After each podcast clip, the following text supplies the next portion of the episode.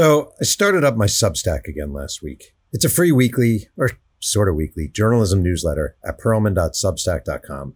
And for my first one back, I dove into a fringe topic, the depressing career of Bobby Burack, Outkick the Coverage's twenty-five-year-old media writer. And specifically, I touched upon the guy's jarring lack of decency and credibility, a history of unsubstantiated rumors, of fiction presented as fact, as one non-reported story after another. And what I walked away with was a reminder that, come day's end, all we really have is our integrity. And that people like this, like Bobby Burack of Outkick the Coverage, may well be employed, may well even consider themselves part of the industry. But they are anything but journalists. My name is Jeff Pearlman. I'm the New York Times bestselling author of ten books and the host of Two Writers Sing and Yang, the podcast where one writer, me, talks writing with another writer every single week. And today's guest is Amy Just, who covers the Nebraska Cornhuskers as a columnist for the Lincoln Journal Star and Husker Extra. And a warning, there's some serious discussions here about workplace sexual assault and harassment. This is episode number two hundred ninety. Let's sling some yang. Dad, your podcast sucks, and you smell like vinegar and cottage cheese. All right, Amy, thank you for doing this. You have a very sad-looking Christmas tree behind you. I'm not trying to insult you for our listeners here, but it's a sad Christmas tree. And um, it's nice that you adopted the little little artificial fellow and brought him into your house. Is that Costco? No, no, I'm a single woman. Costco is too much for me. Uh, Target. You are a, now a longtime sports writer. I mean, you graduated from Kansas in two thousand seventeen. That makes you kind of a vet. You cover the Nebraska Cornhuskers for the Lincoln Journal Star. You also write for Husker Extra as a sports columnist. And I want to start here, which is something we discussed briefly um, off the air.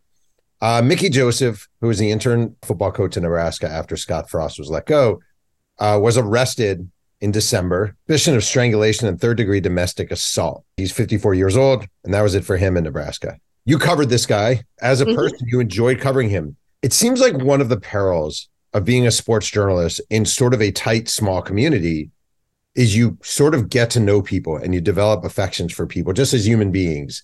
Mm-hmm. And some shit happens and it's like, oh. So how are you as a journalist, as a columnist, but also as a human being supposed to respond when something like this happens to someone you cover? Yeah, so I've known him for a while. I've known his family for a while. So I covered him when he was at L S U, when I covered L S U.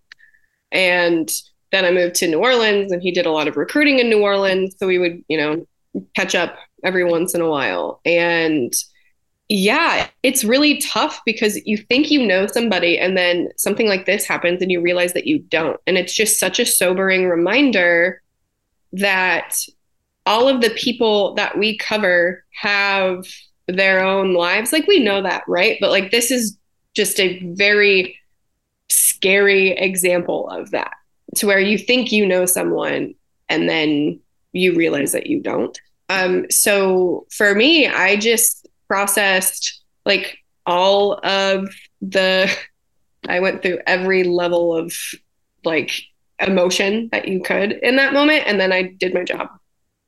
Because that's what you have to do, because I can be unbiased um, when reporting things out. And because you have to be, because at the end of the day, like, that's your job. And when somebody fucked up, you have to hold them accountable. You can't ignore it. And so we just did the story, did a follow-up story, and we will continue to do stories as the news continues to come out and he has more court appearances and all of those things. It's an interesting sort of phenomenon in our business that um, we work in a field where we cover these high profile figures. And most of the people we're friends with in our life, family members, friends, don't do this job. So they will say to us, as they've said to me, and I'm sure they say to you, oh, what is so-and-so like? What's so-and-so like? What is he like? What is she like? What are they like? And I, when I was a younger writer, I'd be like, oh, Torrey Hunter, he's a really cool guy. Or, oh, so-and-so, she's really cool. But then you realize you don't really know them. Yeah, exactly. And so when people ask me that question, I'm like, well, they've been good in my interactions with me, but, you know, you don't see every side of them. And I would say that even before this happened. So, because you don't know, you know, sometimes in our jobs and when you're in a small market, people come across as more friendly and you have more side conversations because the system just allows for that a little bit better. But at the end of the day, you don't really know them. You know a part of them, you know a side of them, but you don't have the full picture. You've covered a really fascinating story there, which is sort of the, uh, or part of it, the downfall of Scott Frost, who arrived in Nebraska as a football coach years ago as sort of this favorite son, and he'd been a Cornhusker, et cetera. And uh, you have a column, Scott Frost finally loses A D Trev Alberts, and your lead was, it wasn't supposed to end this way. Four years and nine months ago, the University of Nebraska welcomed Scott Frost back with open arms. Frost, the first choice for N U's opening, returned to his alma mater as the man who could save Nebraska's football program from the depths of obscurity and launched the Huskers back into the national conversation. Heralded as a jubilant celebration, Frost's introductory press conference in two thousand seventeen featured a standing room-only crowd that listened intently as he made prognostications that nearly everyone believed in. After coaching U C F to an unprecedented thirteen and oh record, Frost rejected the notion that he would bend to the knee of the Big Ten. No, Frost boldly pledged to make the Big Ten adjust to him. And I'm really fascinated by this because from afar, sitting here in California, whatever, fifteen hundred miles away, Scott Frost just came to symbolize everything shitty about a bad college football coach. And oh, this guy, every week on social media, Frost does it again. Frost sucks. Frost needs to get fired. When you're that close to it and you're watching this thing fall apart and it finally ends, do you share those emotions? Are you like, this guy's a sucky football coach and this needs to end? Or do you view the nuance of it all? I tried to look at the nuance of it all because I wasn't here for all of it. Like, I had a look into it from my mom, who's a big Nebraska fan, and has lamented about Scott Frost for the last few seasons. So I've known that it's been bad, and I paid attention last season when they seemingly lost every game by single digits. And, you know, they were heralded as the best three and nine team to ever happen. But yeah, so my first game covering this team was in Ireland against Northwestern, a garbage team.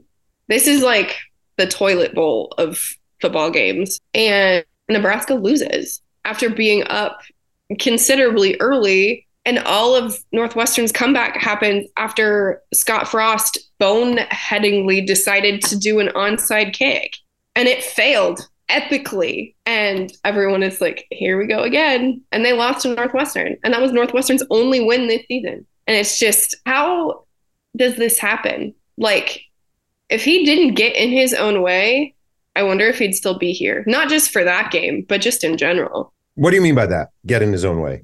For example, that play in particular, like, he had handed play calling off to their offensive coordinator, and then he had left defense to the defensive coordinator, and he had left special teams to the special teams coordinator, and just kind of left everybody to their own devices and was supposed to be more of a game manager this season. But he called the onside kick because he wanted to.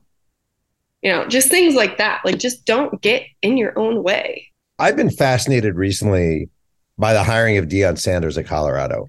What has really fascinated me, and you may disagree with me, that's cool, is the weird God complex of it all. Him posting these videos to like this music of God led me here to Colorado, and God, why, and literally talking to God in these videos while overlooking the stadium. It's just, to me, it's nut job, crazy, weird sort of thing. And speaks to me in a way of the insanity of the co- of many big time college football coaches, this God complex. Do you see how this happens? Do you see the development of God complex in coaches? Yeah. So I haven't followed anybody other than Mickey Joseph from being an assistant to a head coach. But you can you can see how it happens, right? Because in society, there's our society in particular, there's just so much hero worship that comes in sports. And when everybody around you can never say a bad thing to you because, oh, you're the football coach, and, you know, that's who we look at as in society as the people who should be the highest paid. Yeah, I just feel like it's a natural progression because there hasn't been anything to stop that. And it's been like that forever. Did Frost have that or no? Not when I was there. He just looked dejected and sullen, and that he wanted to be done since I got there. Um, but maybe it was there before. I mean, reading the the lead to my column from when he got fired, I mean, he had to have a little bit of it, at least that day. You wrote a piece, uh, July thirty-first, twenty twenty-two. Caffey's departure frustrating for everyone. and it's about the women's volleyball team in Nebraska. Unexpected and untimely. Those are two of the words Nebraska volleyball American Kayla Caffey used on Instagram on Friday to describe her departure from the program with roughly one week to go before practice begins. Unexpected and untimely indeed. And it's this actually really weird, interesting story of this volleyball player, this very good volleyball player who is in her eighth year of playing college volleyball. She transferred and sat out and COVID, the whole thing, eighth year. How does... especially college students, the reliance on social media impact your job as someone covering college athletes? A ton, especially now in the days of the transfer transfer portal, like with Caffey and then with everybody else in football that decides to transfer, or players that decide to, you know, at the beginning of their careers, commit to Nebraska, or they have a visit with Nebraska, or all of those things. Like, it's just become so... like just such a big part of everything that we do, because players are posting it out there for the world to see. And like, it's, it's helpful in a way, because, you know, they announce their own news and break their own news. If I'm going to lose a scoop to somebody, it might as well be the person whose news it is to share. I mean, you just have to be really plugged in on Twitter with coaches, and then Instagram with athletes. That seems to be where all of the Gen Zers are these days. So there's a recruit. Let's say there's some eighteen-year-old recruit or seventeen-year-old recruit at some high school, and you are, you know, a woman in your twenties. Is it okay for us as adults, I'm actually being serious, to follow high school kids on, on social media platforms? It's so tricky because I feel gross about it. Like, I feel gross about the entire industry, but that's another conversation for another day. But I don't anymore. I did... when I was early in my career, um, because I was covering a lot of that much more than I am now. So I do columns and like big feature projects is typically where I'm at. And then I assist with breaking news when needed. So I don't really touch a lot of the recruiting coverage anymore, but yeah, it just it feels grimy to me. But like, even when I was twenty-two, twenty-three, I had hard set rules for when I would text high school kids and all of those things. Um, I broke the rule once because there was a shooting in a parking lot outside their high school, and I just wanted to check in and make sure everybody was okay. That was the only time I ever broke my do not text past ten p.m. rule. Let's say there is some five-star quarterback recruit who might be coming to Nebraska, and he's eighteen years old or seventeen years old, and he plays quarterback at so-and-so high school in so-and-so town, and you see he's on Instagram. Would you not reach out to him at this point that way? I mean, I would reach out to him that way, but there's a difference between like following them and like looking at all of their high school antics every day versus sending a D M and be like, hey, can we talk about this? But again, I would only send that like D M like during normal working hours, just because like me as a woman texting a seventeen-year-old kid, like, even if it's for my job, I still get a little gro- a little bit grossed out by it just because he's a minor. I think it's really weird. I think it's a creepy line. And I think there are a lot of people in the business who regularly text minors, and they're doing it in a professional way. I still think it's a weird, I don't really want to spend my life texting seventeen-year-olds. You know? Yeah, me either. But I mean, like, high school coverage is so important. So we can't get rid of it because high school sports are like the purest level that we have left. But yeah, it's hard to reconcile with all of it. You alluded to the grossness of this business, and there is a lot of grossness in this business right. and sports. And I asked you before we started if I could ask you about a situation from your career, and you, you said sure. twenty nineteen, Montana State University's play-by-play broadcaster Jay Sanderson announced he was leaving his position as the voice of the Bobcats to attend to Family Matters, a website, you know, four oh six M T S Sports. They had documents. He was under investigation for sexual misconduct and harassment, and that he was harassing you. Mm-hmm. Uh, you covered the team. The guy, you know, cited health issues for leaving, but you reported that he sent you harassing letters, made explicit comments, et cetera, et cetera. What is that to go through? Yeah, it was uh, really tough um, because we were friends at first. So he went to the University of Kansas for three years before he transferred to Wichita State. And then I obviously went to the University of Kansas. So when you move to a far-flung place. Like, I'd never been to Montana before, before I moved there. And, you know, just having somebody, even if they lived like five hours away, that, you know, knows where you come from is like really comforting. And we have a ton of mutual friends and all of that. So we had a pretty decent relationship before all of this happened. Um, so that's, I think, one of the most hurtful things about all of it is just that, again, you don't truly know people, right? And what they're capable of. So it's just, it sucked. The harassing texts started before the assault happened, but I just, I tried not to think anything of the texts. He's drunk and being flirty and is trying to get me to sleep with him. I'm just, whatever, we'll disregard that. Um, which you shouldn't have to, which to yeah. be clear is such a fucking common thing for women where they have to be like, oh, I'm just going to, I'm just going to disregard that, which you shouldn't have to. Yeah. Yeah. It's just so widespread and commonplace that that's usually the natural reaction is just to like, all right, well, we're going to ignore that and pretend it never happened. And then he assaulted me at the Big Sky Media Days in uh, Spokane. We were all like kind of talking in a circle with coaches and other media members and their family members. And he came around because we were standing next to each other, and he came around from the back and slid his hand up into my genital region, like in front of everybody, in front of everyone. And for the longest time, I thought nobody saw, um, but somebody did. And that person, I owe them a lot for validating my story, um, because women aren't typically believed uh, when this stuff happens. Because like, there's no way that he would do that. Well, he did, and someone saw it.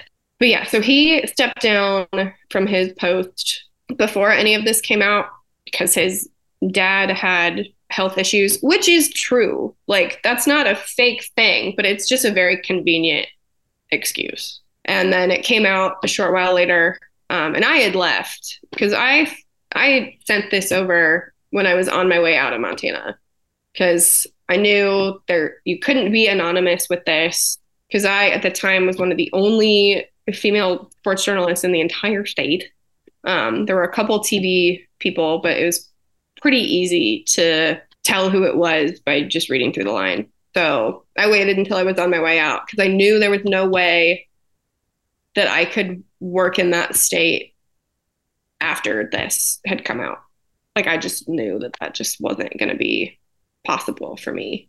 And it wasn't, because the message boards are a hellhole anyway. Um, but when I left, you know, going to cover L S U, everyone is so happy for me and all of that stuff. And then when this comes out, I'm an ugly pig and a liar and she was never that good anyway. And I'm just like, you are the same people who were so excited for me and said I did a really good job just a couple of months ago. From a sort of emotional standpoint, what is that like to go through? Um, it's really tough because somebody violated you, and so you don't have agency over your own body. But also, like, as an added wrinkle onto that, like, you know them, or at least you think you do. And so that just, it shatters your worldview in a way, because the reality that you thought existed is now gone. You lose a friend in that situation, but not only that, like, you have to avoid that person as much as you can. And that draws a rift in your other friendships with other people because they naturally take sides. And it just sucks. It just sucks all the way around. And it affects the way that you do your job, because this happened at a work event for me. So I'm trying to work and network and just do, do my job. And there is this looming figure just around, knowing what he did to me while I'm trying to do my job and be productive. And it's exhausting. And this is not the first time that this has happened with somebody in our industry. It's like the third time that it's happened for me. Not the most recent, but it's still hard every time, because we talk about coaches and players and people who are high up in their respective sports having all this power that goes unchecked. Men in this industry have a lot of that too. There's also a God complex with several of them, because they've gotten to where they are and they think that they're untouchable, and it just sucks. Reading this fucking asshole's comments after. Oh, they're the worst, aren't they? I think it's going to bear out when all is said and done. My wife knows it's not true. Those closest to me know it's not true. I got a lot of really good people supporting me. It's not true. I didn't do what she said I did. Somebody wants to read them as sexually suggestive. That's fine. They were not intended that way. I viewed her as a friend, and there was one friend ribbing another. Me giving her a hard time. That's all. Ha ha. Like, I would fucking punch this guy in the fucking face. Like, yeah. Um, when I read those, I'm like, are you fucking serious? You know, I've had sort of pioneers, women who sort of were pioneers, Leslie Visser, uh, different women who came along there in early ages where it wasn't even slightly hidden. Just you walk into a locker room and the guy's like, hey, how about that? You know, like the, the really, really blatant. Env- Do you feel like as a woman in this field, there are a good number of barriers you have to go through? Do you feel like you have to prove yourself in a way? Do you have to prove your knowledge in a way? Do you have to prove that you're serious in a way? In most situations, or do you feel like it's just the assholes like this guy every now and then who come along? I mean, I feel like I have to prove myself in a way because you have all the people who are like, oh, you never played the sport. I'm like, you wouldn't say that to a man, even though he may have not played the sport yeah, right, either, exactly. right? So, okay. But I feel like most of the barriers and grossness stuff for me personally comes from the men in our industry. It's not the coaches and the players. And everybody's story is different, right? Like some young millennial women have had issues with coaches, as we've seen. The Athletic has documented that pretty, pretty well. But that's not my story. My story is several men in this industry have been super gross to me. Um, and the players and coaches haven't been. It just sucks because it's twenty twenty-two, it's almost twenty twenty-three, and it doesn't feel like this problem is going away. And it sucks because I just want to do my job. Like, that's all I want to do. I don't want to put up with this bullshit. Before we continue at Two Writers Sing and Yang, a quick word from our sponsor.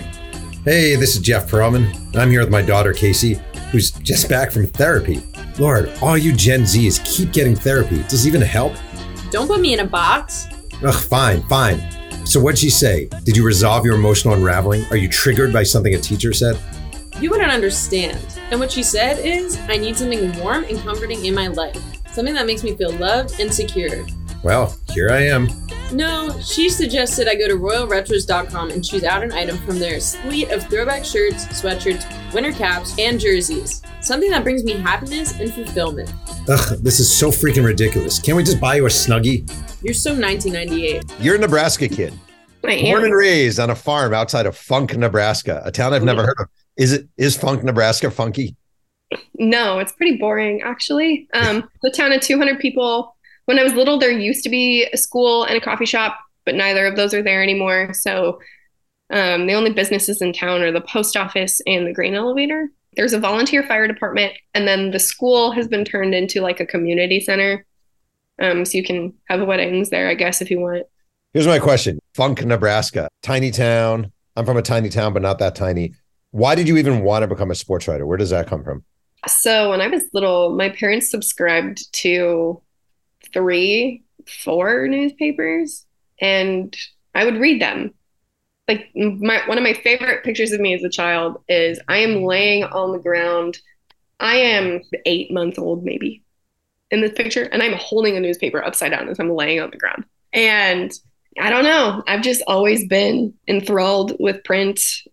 I've read it for as long as I can remember, and I really liked to write, and I really liked sports, and I just felt that putting the two together was a natural thing for me. I don't really have that aha moment where I knew I wanted to do this because I was just so young. But yeah, so I would read the Omaha World Herald columnists and the Lincoln Journal Star columnists and their reporters. And I would just soak everything in as much as I could, partially because I enjoyed it, but also partially because I was in a class that was, you know, mostly boys, and I like wanted something to talk about with them. So I would watch the game and like read in the newspaper columnists and reporters' takeaways from it when they were there. And yeah, that's just kind of how it went.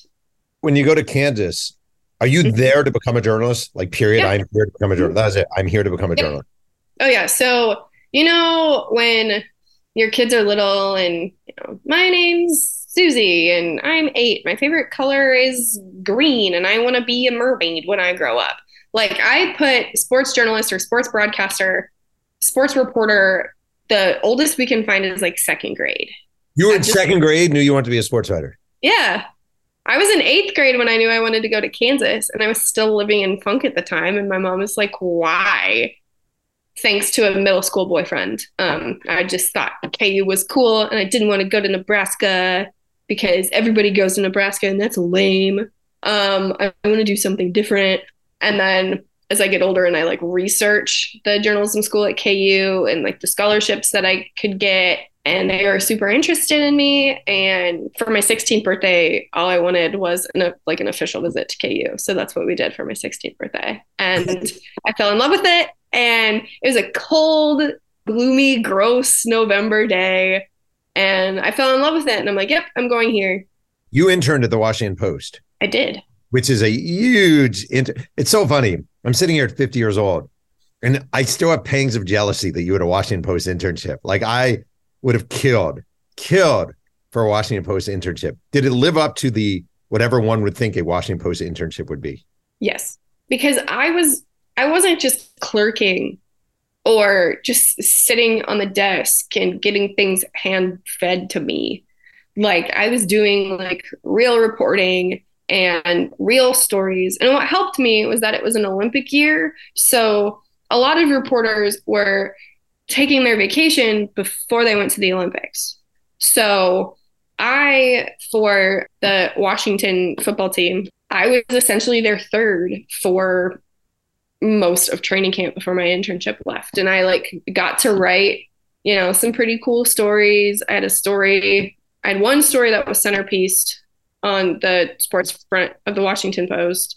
Um, it was a feature story about a blind rower who was trying to make the Paralympics. Um, it was a really cool story. But yeah, there was just, I got to do so many cool things, like walked like fifteen holes at Congressional with Ken Griffey Junior because, you know, he was, you know, getting ready to go into the Hall of Fame, that type of thing, because he did a pro-am. And it was just like his warm-up swings were like him swinging a baseball bat, and then, you know, he would just launch his, oh my God, it was so much fun. But I learned a lot too, because I was around some of the best of the best.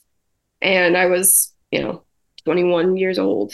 It was an awesome experience. Um, I'm so glad I got to do it. And it worked out for the best, because every internship pairing, like your fellow intern in your section, like sometimes you have the same interest and sometimes you don't. And it worked out great for me because I love baseball, but I'm allergic to peanuts. And so it's a whole problem. It sucks. I hate it. But I haven't been to a ballpark in years because I just feel like shit every time I'm at a ballpark because there are peanuts everywhere. But my co-intern, June Lee, loves baseball. And so he would, did all the baseball stuff and I did all the N F L stuff. And it was great. There's a lot to unpack here. Hold on. I know. I know. I'm sorry. Wait. When I get going, I get going. You're literally allergic to peanuts. Going to a baseball game is a problem for you. I haven't been to a baseball game in years, and it makes me sad. All right. The Washington Post calls tomorrow. Yeah. Amy, we want to offer you five hundred thousand dollars to cover the Washington Nationals. I couldn't do it. You actually couldn't do it? No. I covered the Royals as a stringer for the A P when I was in college. As soon as I would get to the press box, I would take some allergy medicine and then chug a ton of soda so I wouldn't fall asleep. And I just felt awful like the entire time. So when I'm around peanuts, I get headaches. And then after a while, if it doesn't go away, I get really nauseous. So that's no way to do your job every day forever. We will pay you seven million dollars a year to cover the Washington Nationals and provide you with all the medication and soda you need. You in? I mean, for that, yeah. Like, what's my health for some, for whatever a number of money that was? two thousand six, you're an intern at the Washington Post. twenty sixteen. Uh, uh, excuse me, twenty sixteen. And uh, I found a story, you know, Ziggy Hood out to make mark with Redskins as he nears twilight of career. As Coach Jay Gruden predicted back in May following free agency, new Washington Redskins Ziggy Hood has been making a mark. In training camp, the eighth-year defensive end has been taking first-team reps, although he's slotted as his third-string right defensive end behind Chris Baker and Stephen Pay on the newest unofficial depth chart. I'm really fascinated. Here you are, young Amy. You're covering the Redskins for the Washington Post. You're whatever, twenty. How old are you, twenty years old? At that point, I'm like twenty-one. Yeah, because I could drink on that trip. On You're that twenty-one, trip. You could drink. I'm sure you didn't, but you could drink on this trip. You're in Washington, D C, not drinking. Are you, I don't know, like, I was scared shitless interviewing pro athletes at that point. Were you, did you never have that? No. So I, so what helped me there is I was a stringer for the A P for two years before that, covering Chiefs games and K U football games and Kansas basketball games and any big event in the Kansas City area. So I had interviewed N F L players before, so that wasn't scary to me. What gets me is the size difference, because I'm like five two on a good day. So that's always funny. Um, but no, I'm never really intimidated because, again, that small town upbringing, you have to be able to talk to everybody. And my dad is really good at that. So, yeah, you just treat people like they're people. And that's how I go about it. Maybe Ken Griffey Junior might have been the only one. Yeah. And he's pretty easy, actually, I got to say. Yeah, he was great. Um, but, you know, I'm a twenty-one-year-old kid who's looked up to him forever. You know, my uh, your fun fact in, like, elementary school, mine was always that he and I were born on the same day, just several years apart. Let me just tell you two things. Number one, this is dating myself, but my favorite player as a kid was Ken Griffey Senior by far. Number two, I was working on a story for Newsday about a baseball player in the camp with the Reds named Joe Valentine, and he was raised by two mothers. And this is a long time ago now. Griffey was still playing, and it was very unusual that you would have anything coming out about gay and baseball because it's such a conservative world. Mm-hmm. And I started doing this story about Joe Valentine being raised by gay parents. And I'm going around to different players, and they're basically like, I don't want to talk about that. I don't want to talk about it. The Washington Nationals P R guy at the time literally asked me not to ask players about this subject. So I go up to Griffey Junior and I'm like, uh, hey, Junior, blah, blah, blah, blah, blah. And I'm expecting him to be like, I don't want to talk about that. He goes, my best friend is gay. I wouldn't care if there's a gay teammate. I just always remember Griffey Junior being this open-minded bastion of loveliness in a clubhouse of kind of assholes. And it warmed my heart forever to Ken Griffey Junior, who I enjoyed anyway. So you picked a good guy to uh, root for. All because we, you know, share the same birthday. I was like, oh, he's cool. There you go. There you go. Um, did you have to change your voice, change your approach, change your way of looking at sports when you become a columnist? Does that change from being a beat writer to becoming a columnist? I'm still figuring that out, right? I'm only six months into this. I'm, you know, twenty-eight now. I feel like my feature writing, like you can see that in my columns. Sometimes it takes me a long time to get to the point because I'm trying to figure that out as I'm writing. Because I, I still look at games the same, but I don't know if that's the right thing to do. Like, I'm still figuring it out. What What do you mean you don't know if that's the right thing to do? How do you mean? I just, I mean, there's no right or wrong way to do anything when you're writing other than plagiarism. Don't do that. But, I mean, everybody comes to their craft from different ways. And now that I'm a columnist, I don't know if I should be, like, hyper critical of like every play, or if I just let the game unfold in front of me and draw on the emotions of what's going on. Um, that's how I did it this last season, but we'll see if I tweak my approach as I get more veteran at this, I suppose. You are a hundred percent my kind of writer, like a hundred percent. I'm all in on this. Like you, like I teach at a school out here, and I always say like, I always say like, who wants to be a journalist? I always ask the class, who wants to be a journalist? And you got like, whatever, five or six raise their hand. And I was like, yeah, but do you like, do you really want to be a journalist? Like, do you want it? You know, like, do you want it or do you want it? Are you willing to move here? Are you willing to do cover this?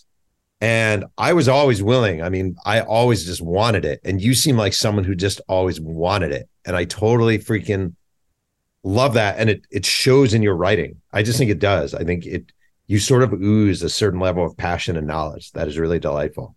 Am I misreading that? Like you're sort of... No, no, you're not at all. I um, I love this job. I wanted to do it since I was little.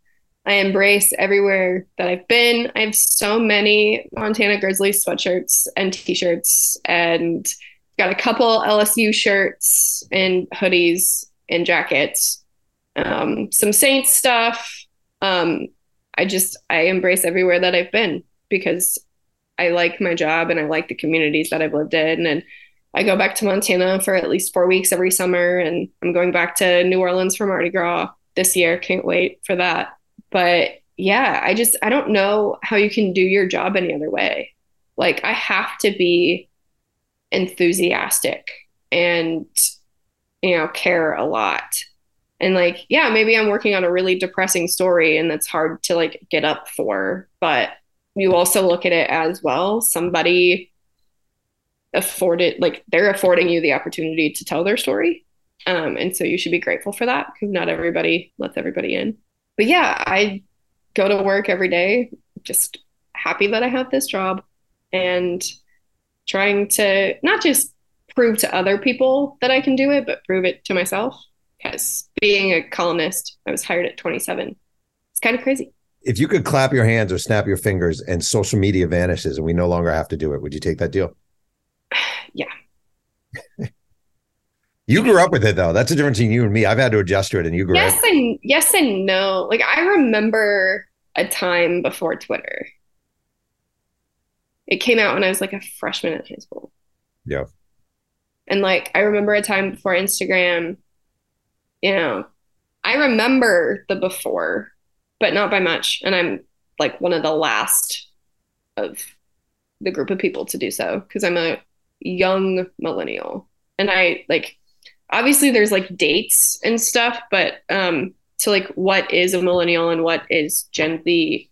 But I feel like the big social divide between the young millennials and the old Gen Z, air quotes, because they're not old, um, is if they remember nine eleven or not. And I do.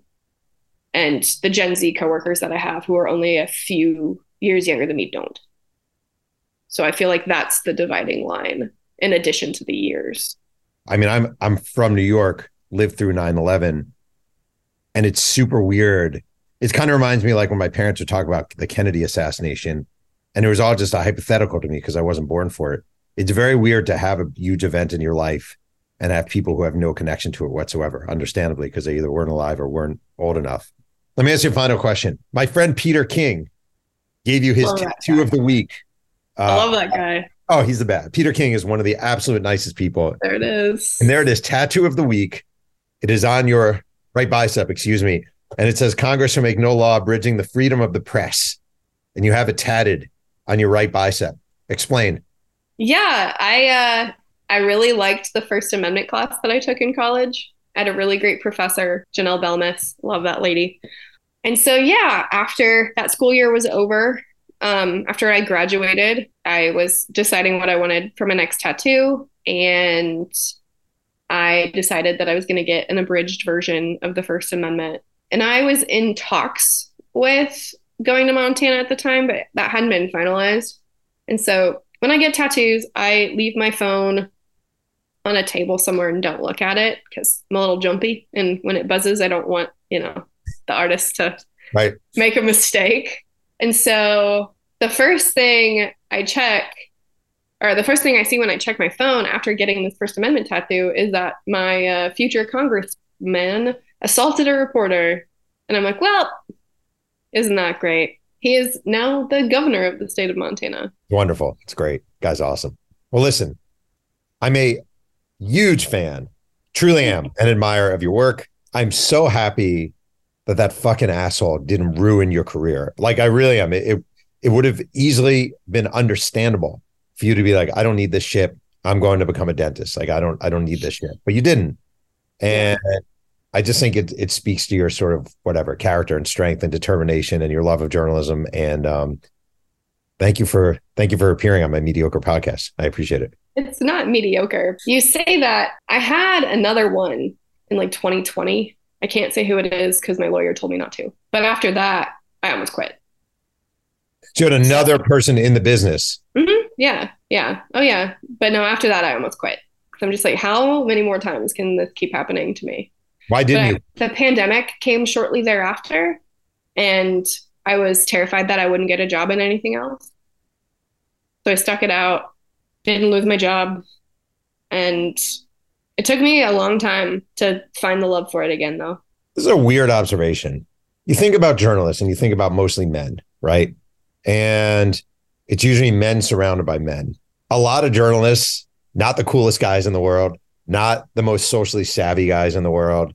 Um, I've been around a lot of a lot of awkward, uncomfortable sort of men who like don't know how to talk to women. Is this profession full of men who don't know how to deal with women? I don't know. There's a segment of that. There's also a segment of really great men in our of course, industry. Of course. Um, but it's the bad apples that ruin it for everyone, unfortunately. Yeah. yeah. This is a very depressing conversation. No, no, no. I think it's important to have these conversations, to be honest with you. I really do. And um, yeah. I don't think I don't like pretending that this shit doesn't happen anymore, or that our industry is fixed, or that it's super easy for women now. Women now, blah, blah, blah, blah, blah. You know, I hate that shit when it's like, oh, it's easy. It's an even playing field. It's it's not. It's not. And, it and it, I don't know if it ever will be. Because like the way that I approach my job is so different than everybody else. Like I have like three different scripts for how I get phone numbers, because I can't just walk up to somebody and say, hey, can I have your phone number?